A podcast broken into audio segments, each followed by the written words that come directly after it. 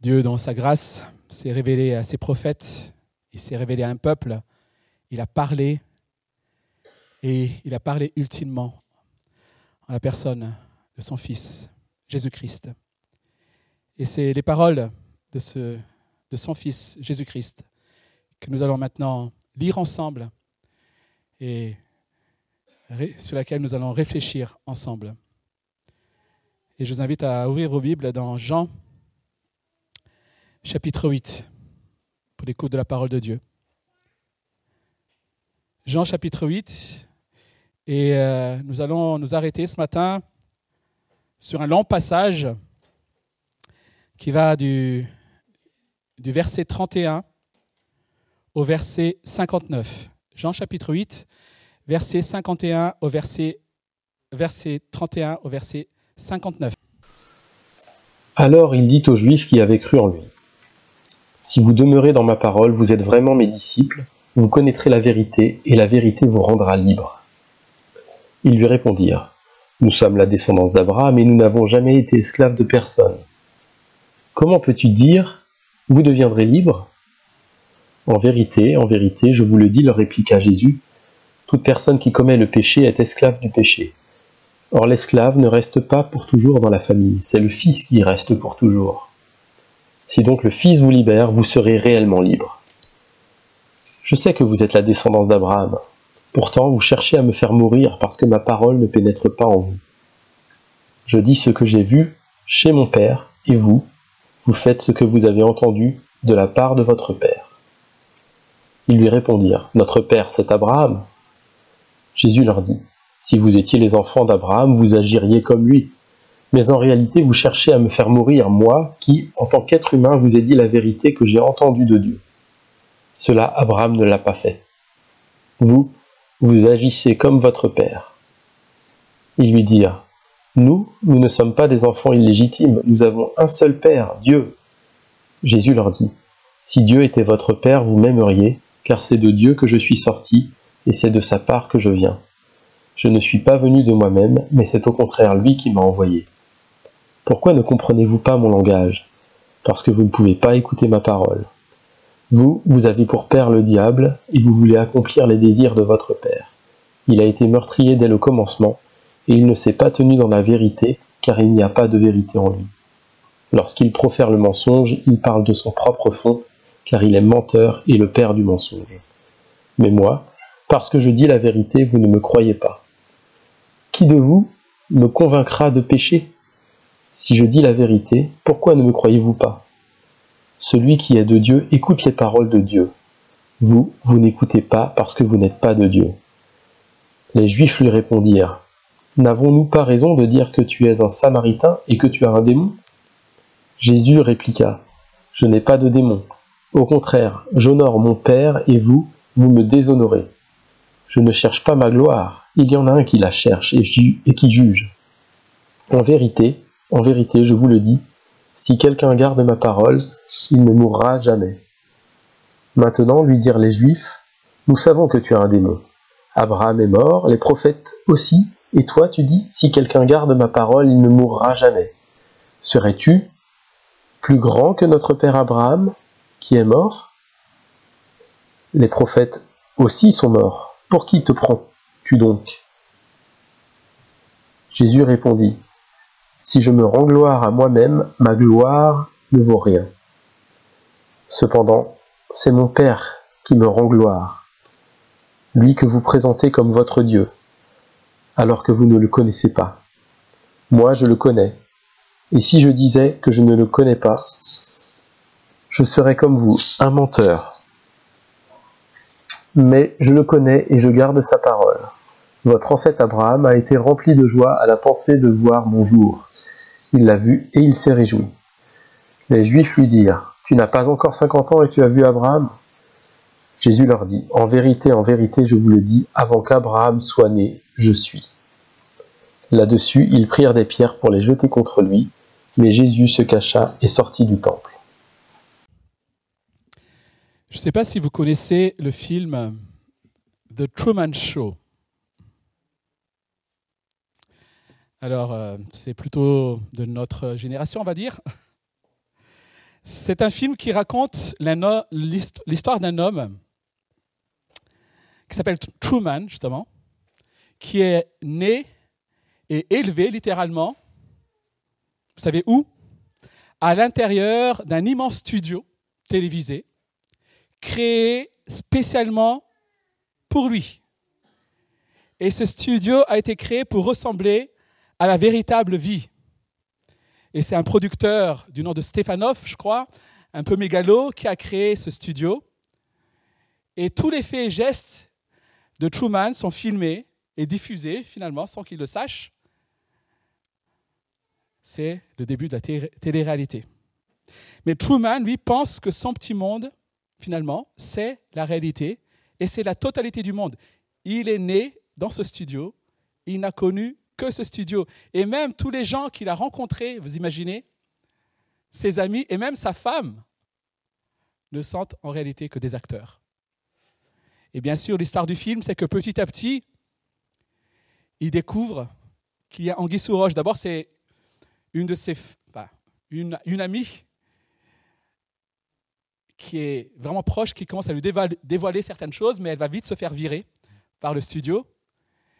Et lui, il réalise qu'il y a des choses, il découvre petit à petit des caméras ici ou là, ou des décors qui commencent à tomber. Et bien sûr, il va s'adresser au créateur de l'émission pour dire, voilà, il y a quelque chose qui ne, qui ne marche pas. Je ne vous raconte pas la fin de l'histoire, parce que je suis sûr que vous certains ont envie de le voir maintenant.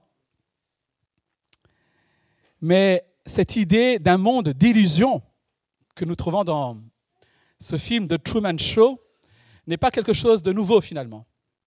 Je ne sais pas si vous vous souvenez, il y a quelques semaines, lorsqu'on avait abordé le passage précédent, j'avais essayé d'expliquer cette fameuse allégorie de la caverne de Platon, où selon Platon, finalement, les hommes vivraient dans une espèce de caverne, et il faut que quelqu'un leur montre qu'ils sont en réalité dans une caverne, dans les ténèbres, et que le monde qu'ils voient n'est pas la réalité du monde.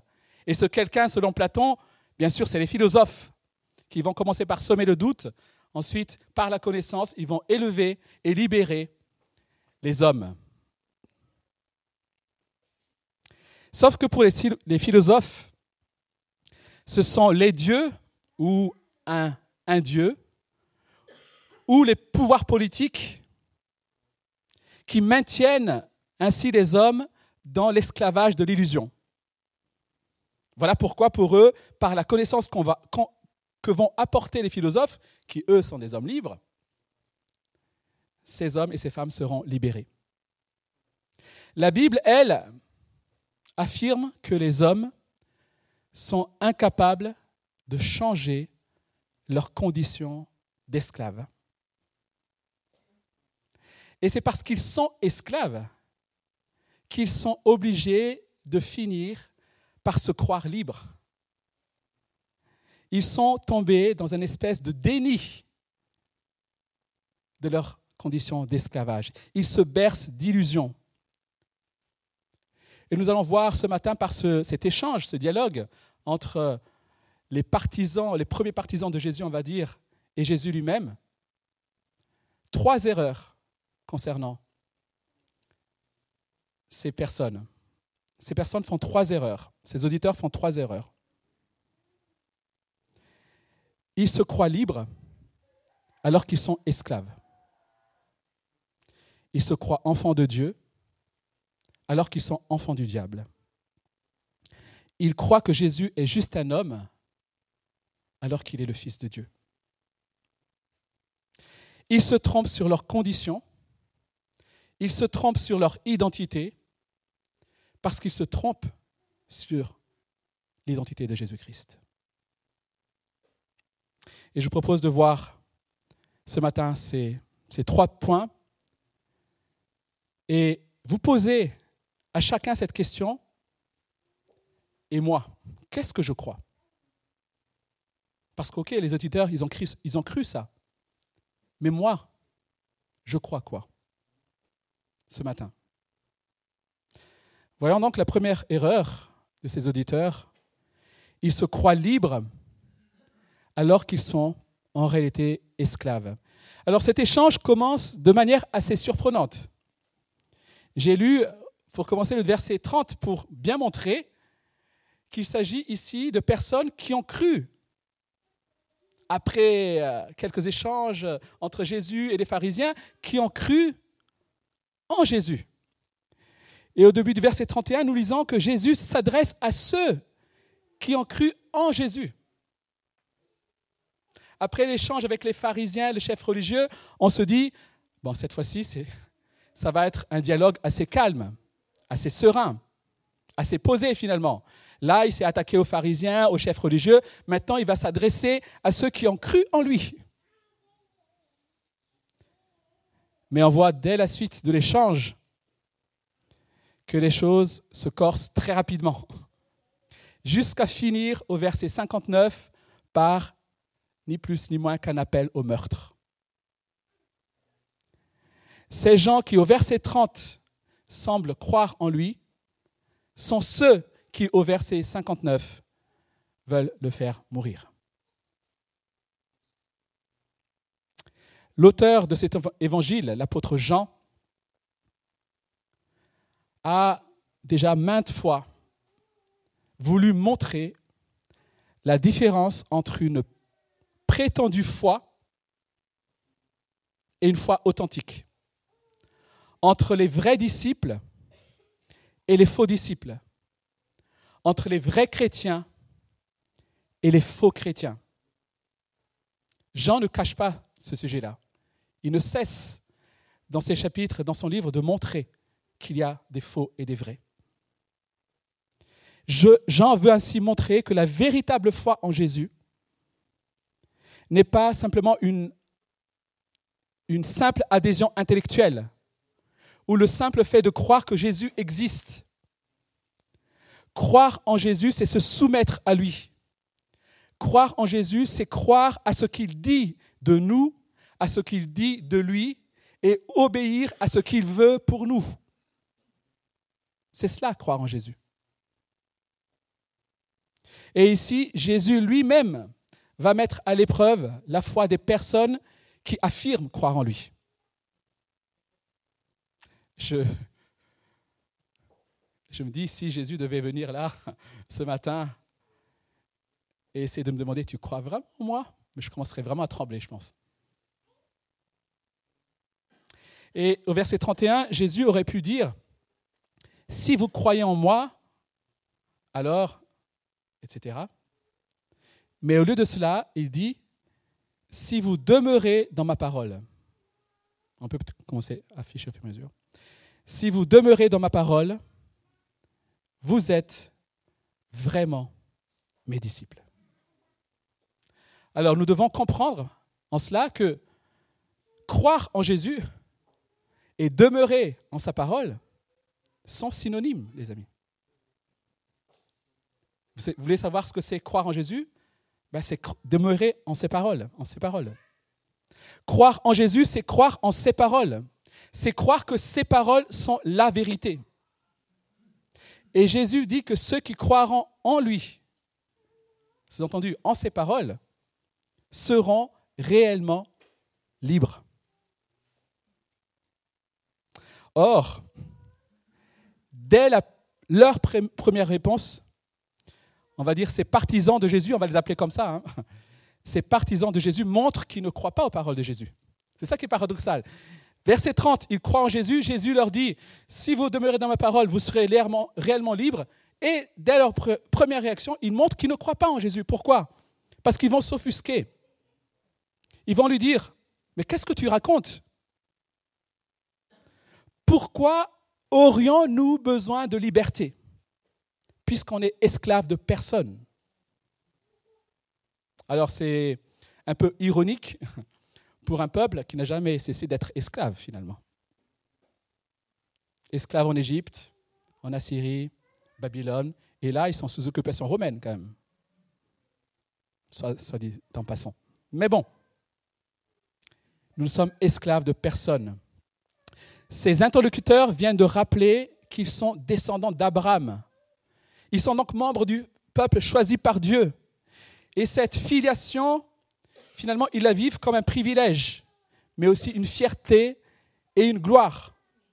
Cette filiation, pour eux, c'est leur sécurité. Sous-entendu, tu peux dire tout ce que tu veux, nous, on a Abraham. Eh, quand même. Aujourd'hui, dans notre contexte, bien sûr, on dirait les choses différemment. On dirait, peut-être aussi clairement, je n'ai pas besoin d'être libéré. Je n'ai pas besoin d'être sauvé. De quoi? Pourquoi? Je suis libre.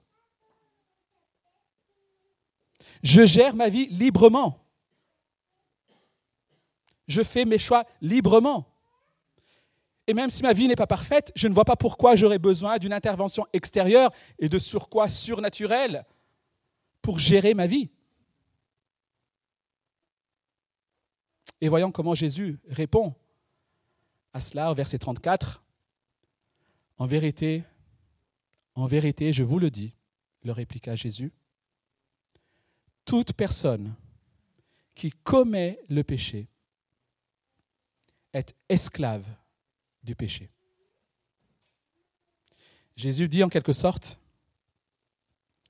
vous croyez que vous êtes libre, mais en réalité vous êtes esclave. Certes, pas d'une personne, pas d'un pouvoir politique, mais esclave de votre péché. Et sachant que le péché, selon la Bible, c'est la désobéissance à Dieu, c'est ne pas faire sa volonté, Jésus dit ici en quelque sorte, vous n'êtes pas capable de faire autrement que de désobéir à Dieu. Je ne fais que paraphraser. Vous êtes esclave du péché, or le péché, c'est la désobéissance à Dieu. C'est c'est le fait de ne pas faire sa volonté. Donc, si on reprend ou on formule autrement, Jésus est en train de dire, vous n'êtes pas capable de faire autrement que de désobéir à Dieu. Que de vivre contrairement à sa volonté. Voilà la seule chose dont vous êtes capable. Vous, ne pouvez pas faire autrement que cela.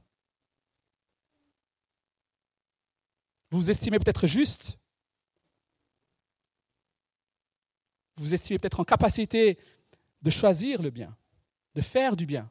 Mais en réalité, vous êtes incapable, vous n'êtes capable que de désobéir à Dieu. Et ce qu'il dit ici aux Juifs de son temps, il pourrait aussi le dire aux Français aujourd'hui. Il pourrait le dire aux Rennais. Il pourrait le dire aux étudiants internationaux. Parce que la Bible, en effet, affirme que l'homme s'est perdu, que l'homme s'est égaré, que l'homme s'est perdu loin de son Créateur. Et il est en quelque sorte entraîné dans un cercle vicieux où il nie sa perdition. C'est ça le problème de l'homme.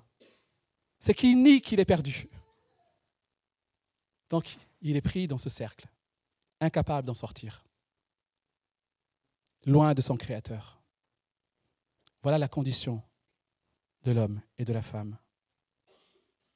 Alors, lorsqu'on pense à l'esclavage, on pense bien sûr de suite aux dépendances et aux addictions. Je ne sais pas à quoi vous pensez quand il est question d'esclavage du péché. On pense bien sûr aux dépendances et addictions les plus flagrantes.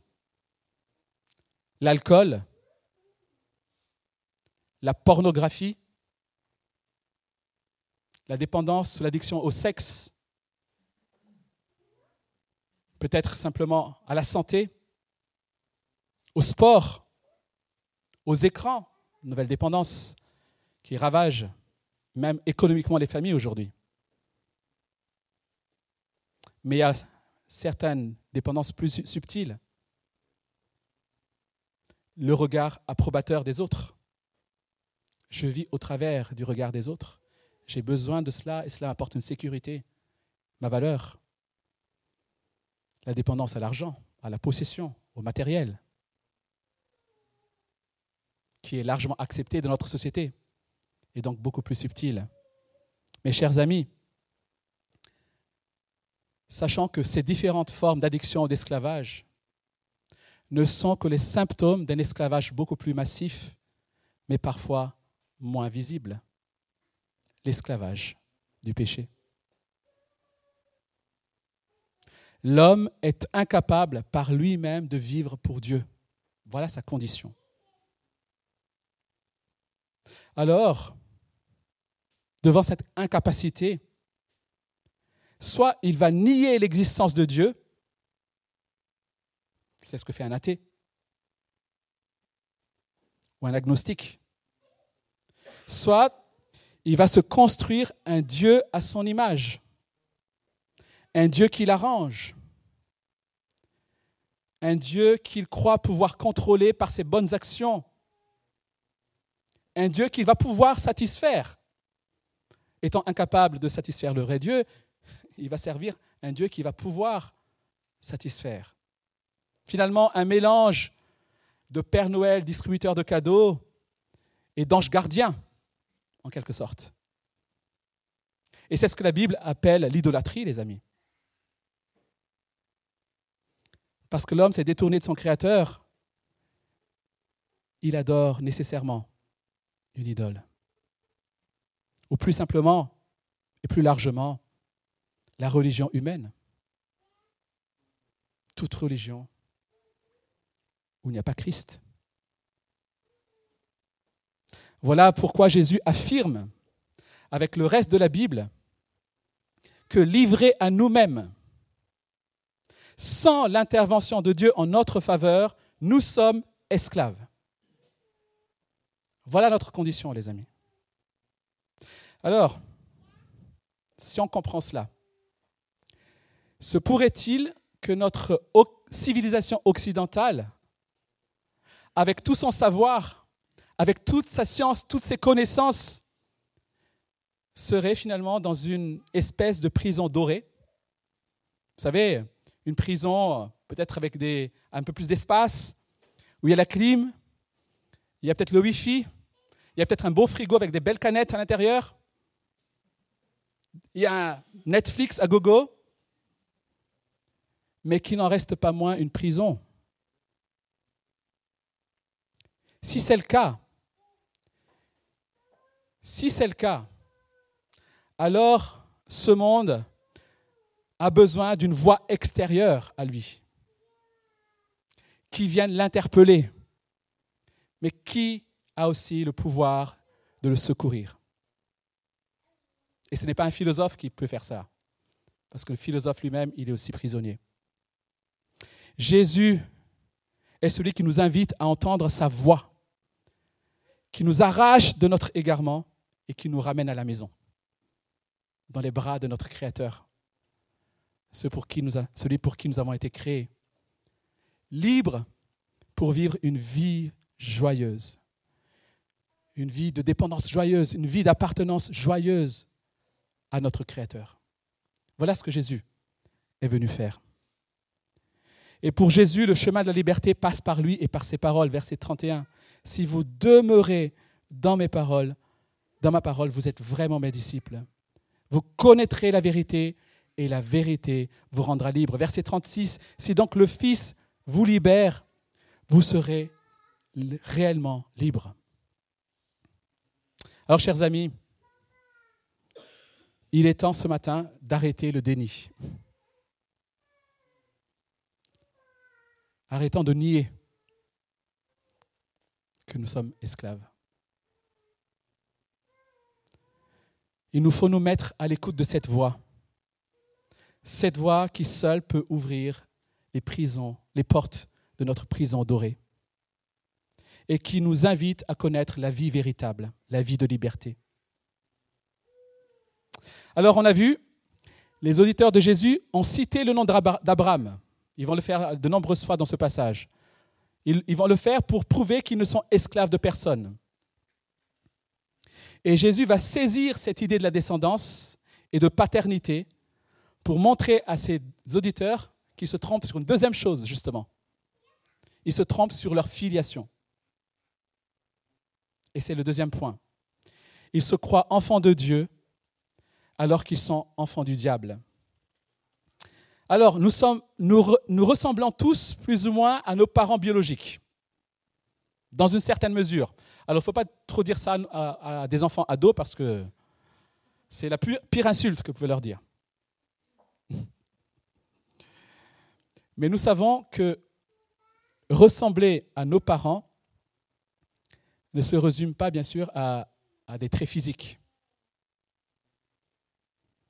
Il y a aussi la manière de parler, la manière de se comporter, et même, bien sûr, toutes les valeurs. C'est ainsi que même un enfant adopté va ressembler à ses parents adoptifs. Et le thème de la paternité revient justement à plusieurs reprises dans ce texte. Et ce sont les interlocuteurs de Jésus qui l'abordent la première fois. Nous sommes, verset 34, nous sommes descendants d'Abraham. Et Jésus ne conteste pas qu'ils soient effectivement les descendants physiques d'Abraham. Il le dit au verset 37. Je sais, je sais, calme, que vous êtes la descendance d'Abraham. Mais ce n'est pas cette filiation physique qui intéresse Jésus. Verset 39. Si vous étiez les enfants d'Abraham, vous agiriez comme lui. Mais en réalité, vous cherchez à me faire mourir, moi qui, en tant qu'être humain, vous ai dit la vérité que j'ai entendue de Dieu. Cela, Abraham ne l'a pas fait. Les adversaires de Jésus sont peut-être descendants d'Ab- d'Abraham selon la chair, mais certainement pas selon le comportement, et certainement pas selon la foi. Abraham a cru en Dieu et en ses promesses, alors qu'eux rejettent celui que Dieu leur a envoyé pour les ramener à lui. Alors on ne peut pas dire que Jésus soit vraiment particulièrement diplomate. Mais au verset 41, il va encore plus loin. Il va dire quelque chose que ses, interlocuteurs ne vont pas comprendre. Parce qu'il ne se contente pas simplement de dire Non, non, non, non, vous n'êtes pas d'Abraham. Il aurait pu s'arrêter là, c'est déjà ouf, un gros choc. Mais il va leur révéler leur vrai père. Verset 41, vous, vous agissez comme votre père. Alors de quel père s'agit-il? Nous allons le voir un peu plus loin. Mais en tout cas, ce qui est sûr, c'est que les, les auditeurs n'ont pas compris tout de suite. Et leur réaction, c'est non, nous, nous ne sommes pas des enfants illégitimes. Peut-être qu'ils se disent intérieurement, contrairement à toi. Parce qu'il y avait des bruits qui couraient que Jésus était peut-être un enfant illégitime. Nous avons un seul Père, Dieu. Et Jésus va de nouveau affirmer qu'il est impossible de connaître Dieu, d'être en relation avec Dieu en dehors de lui. C'est le verset 42. Et au verset 44, nous arrivons au point de non-retour du texte. Et je le lis, tellement c'est, solennel, c'est massif. Vous, vous avez pour père le diable, et vous voulez accomplir les désirs de votre père. Il a été meurtrier dès le commencement et ne s'est pas tenu dans la vérité parce qu'il n'y a pas de vérité en lui. Jésus dit ici clairement quelque chose qui va très profondément scandaliser ses auditeurs, et on peut l'imaginer, on peut le comprendre. Alors qu'ils affirmaient être les enfants légitimes de Dieu, descendants d'Abraham, membres du peuple choisi par Dieu, Jésus déclare qu'ils sont en réalité les enfants du diable. Pourquoi? Parce qu'ils refusent d'écouter Jésus qui vient de la part de Dieu. Ils disent aimer Dieu, mais dans les faits, ils s'opposent à Dieu en s'opposant à Jésus. Finalement, ils n'acceptent pas la vérité. Donc, ils sont les enfants du mensonge. Et plus que ça, ils veulent mettre à mort cette vérité. Donc, ils sont les enfants du meurtrier. Or, qui est le père du mensonge? Qui est le père, le, le père du meurtrier? Jésus dit, c'est le diable lui-même. S'il refuse la vérité, c'est parce qu'il préfère le mensonge, selon lequel Jésus est un imposteur. Mensonge selon lequel c'est leur tradition religieuse, c'est leur pratique religieuse qui leur permettent de connaître Dieu et d'être approuvés par lui. Ils préfèrent rester dans ce mensonge-là. Ils sont incapables de recevoir la vérité. Alors qu'ils disent être enfants de Dieu, dans, les réalités et dans les faits, ils se comportent comme s'ils étaient les enfants du diable.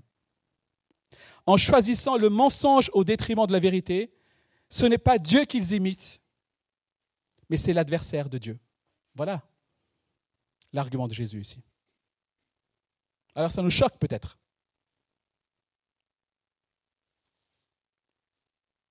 Et ça devrait nous choquer. Parce que c'est la réalité du monde dans lequel on est aujourd'hui. Satan a séduit Adam et Ève et a plongé l'humanité et la création tout entière sous la malédiction.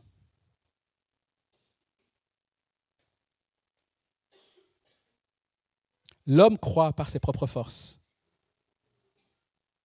pouvoir s'en tirer. Mais tout montre qu'il ne fait que se détruire, s'enfoncer dans son esclavage.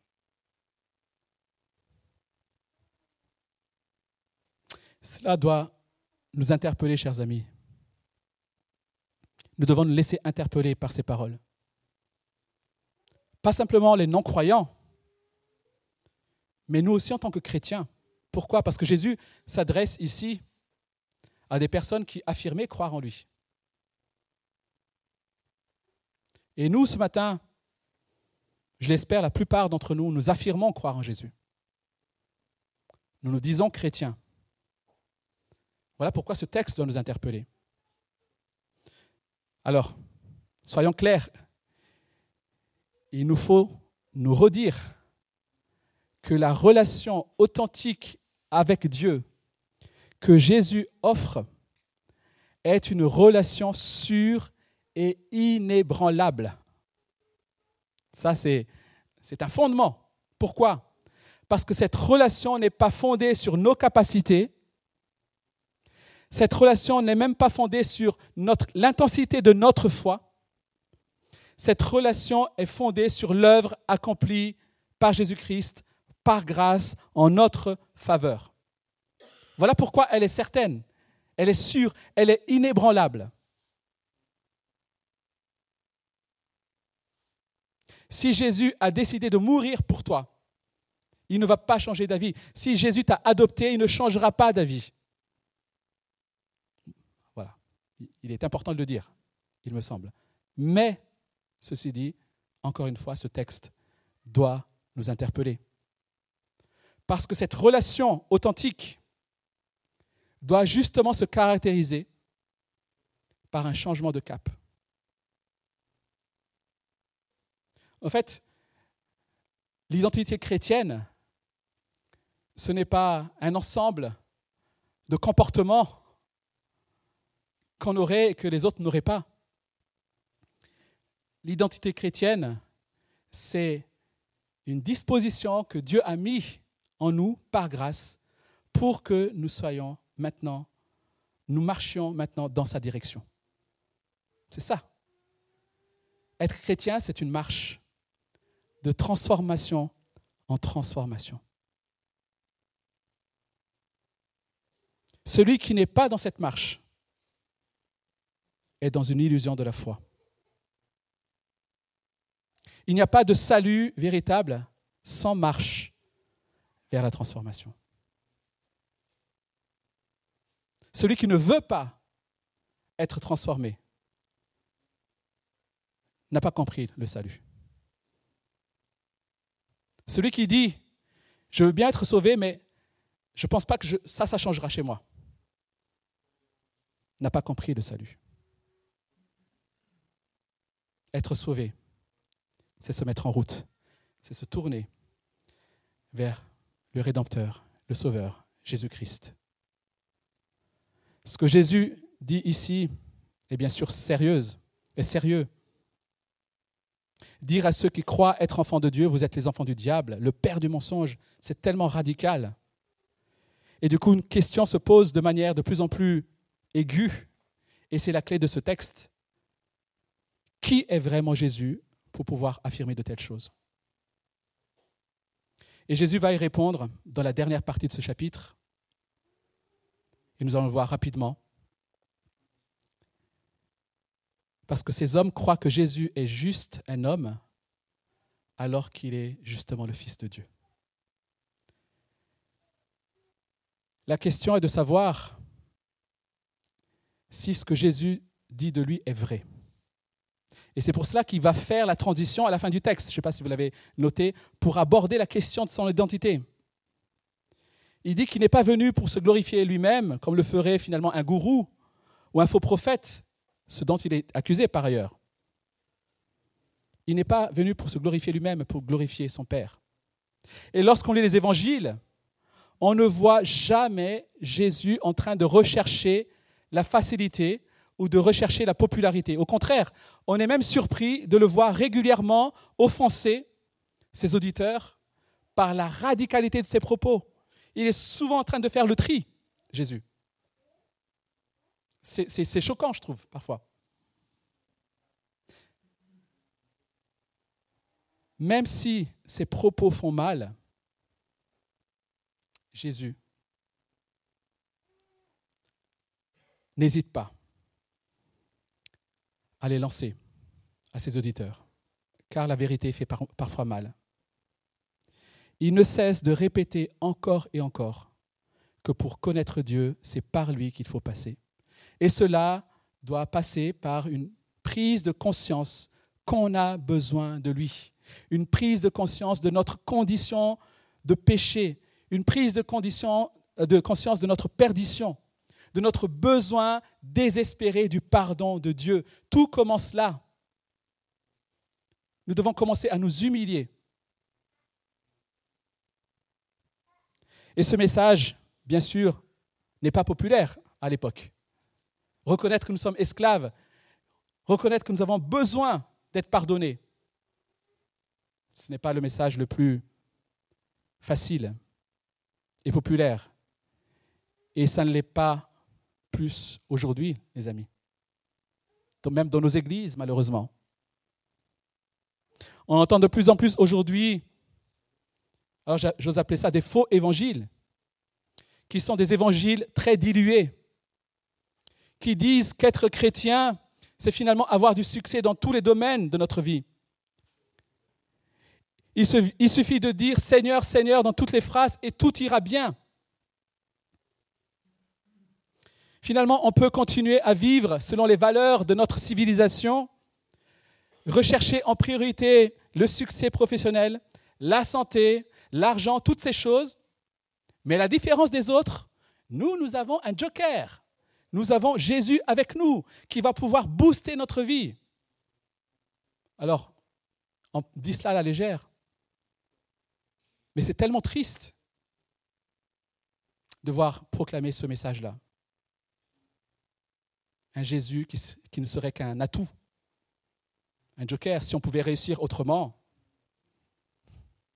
on n'a pas besoin de ce Jésus-là. Chers, chers, amis, méfions-nous de ce genre de version du christianisme. Jésus n'est pas un plus pour améliorer notre vie. Jésus est le Seigneur de l'univers qui revendique toute notre vie. Voilà notre Seigneur Jésus-Christ. Ce n'est pas un accessoire pour se sentir bien et pour réussir. C'est le roi des rois devant lesquels nous sommes invités à nous incliner et à nous soumettre. La question est donc, effectivement, de savoir Jésus a-t-il le droit de dire cela?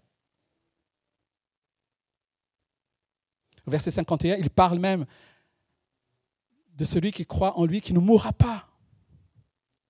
Alors il ne parle pas ici bien sûr de la, mort physique, mais il dit que celui qui croit en lui recevra la vie éternelle. Et cette vie éternelle va surmonter la mort physique par la résurrection des corps. C'est ça ce que Jésus veut offrir. Une vie indestructible qui triomphe de la mort. Et là, bien sûr, verset 53, il réagit, serais-tu plus grand que notre Abraham qui est mort? Et Jésus finit par répondre, verset 56, une première réponse. Votre ancêtre Abraham a été rempli de joie à la pensée de voir mon jour. Il l'a vu et il s'est réjoui. Est-ce que ça signifie que Jésus, qu'Abraham a reçu directement la promesse de l'arrivée du Messie? On ne le sait pas. Mais ce qu'on sait, c'est que tout ce en quoi Abraham a cru, les promesses sur lesquelles il a fondé sa foi, tout cela s'est accompli en Jésus-Christ. Donc, en quelque sorte, ce en quoi Abraham a trouvé sa joie, les promesses de Dieu, les étoiles, tout cela, c'est Christ qui l'accomplit. Donc, Abraham a vu Christ dans les promesses que Dieu lui a données. Il est l'accomplissement de ses promesses. Et s'est réjoui en espérance. Et la réponse la plus claire de Jésus vient au verset suivant, verset 58. En vérité, en vérité, je vous le dis, avant qu'Abraham soit né, je suis. Une des plus belles paroles. Alors, euh, si vous lisez la Bible la première fois, on peut se dire, mais il manque quelque chose là, je suis quoi? Avant qu'Abraham soit né, je suis, oui, oui? Non, je suis. Je suis. C'est avec cette parole que Dieu s'est révélé à Moïse. Quand Moïse l'a dit, oui, mais comment je vais te présenter au peuple? Ben, Tu leur diras, je suis. C'est je suis qui s'est présenté à vous. Dieu ne tire son existence de personne.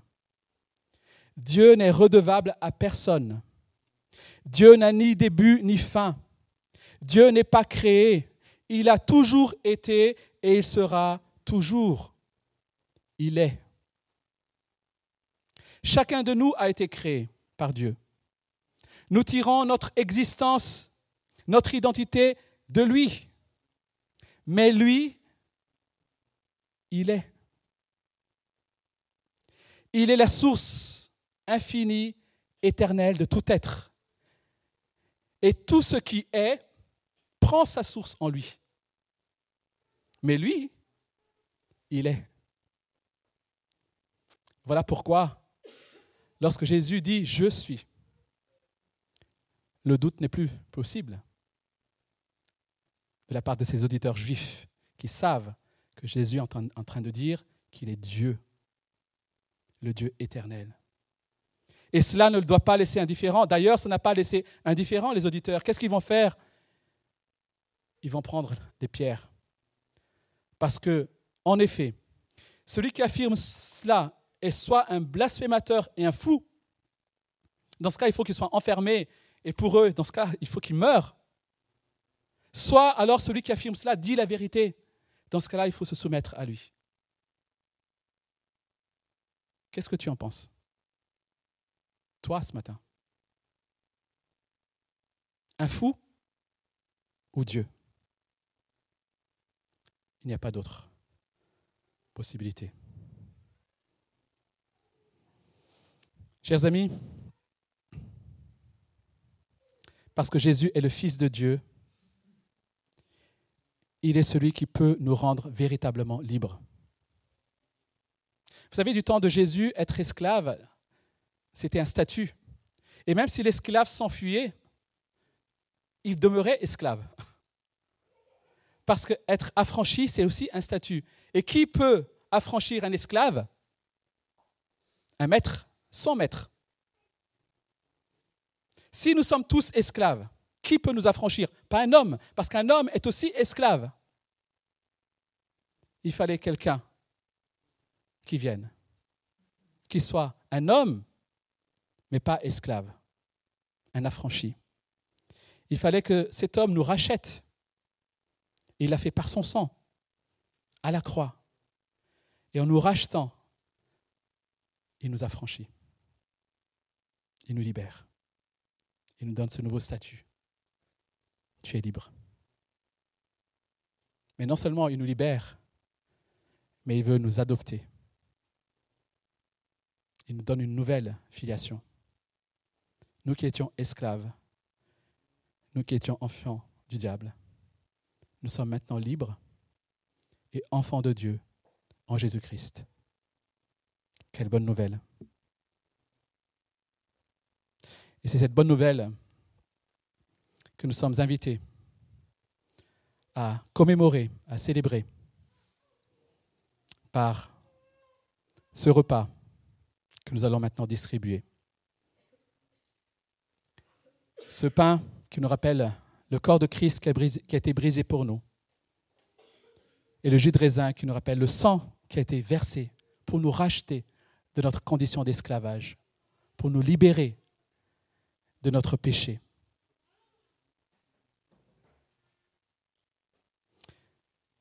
Je vais inviter deux personnes, s'il vous plaît, à s'approcher, peut-être, deux volontaires, s'il faut bien le faire. Désolé encore, hein, mais merci Arnaud.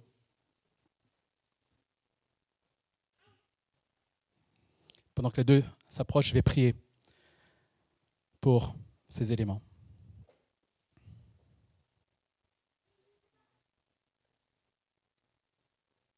Notre Père, merci encore pour euh, ta parole ce matin. Merci parce que même si effectivement la vérité n'est pas toujours agréable à entendre, mais nous voulons en effet croire en cette vérité parce qu'elle nous affranchit. Elle nous montre qui nous sommes, elle nous montre nos besoins, mais elle ne nous laisse pas uniquement dans cet état de besoin. Elle nous montre aussi, Seigneur, la solution, Jésus-Christ. Je te prie, Seigneur, pour chacun de nous, pour que nous ne restions pas dans cette condition d'esclave, mais que nous puissions saisir cette offre de libération en Jésus-Christ. Et merci de pouvoir ce matin, par ce pain et ce jus de raisin, célébrer, Seigneur, ce que tu as accompli pour nous, témoigner de notre reconnaissance envers toi et nous dire les uns aux autres que aujourd'hui nous sommes enfants de Dieu, unis les uns aux autres et unis en Jésus-Christ. Loué sois-tu, Seigneur. Amen.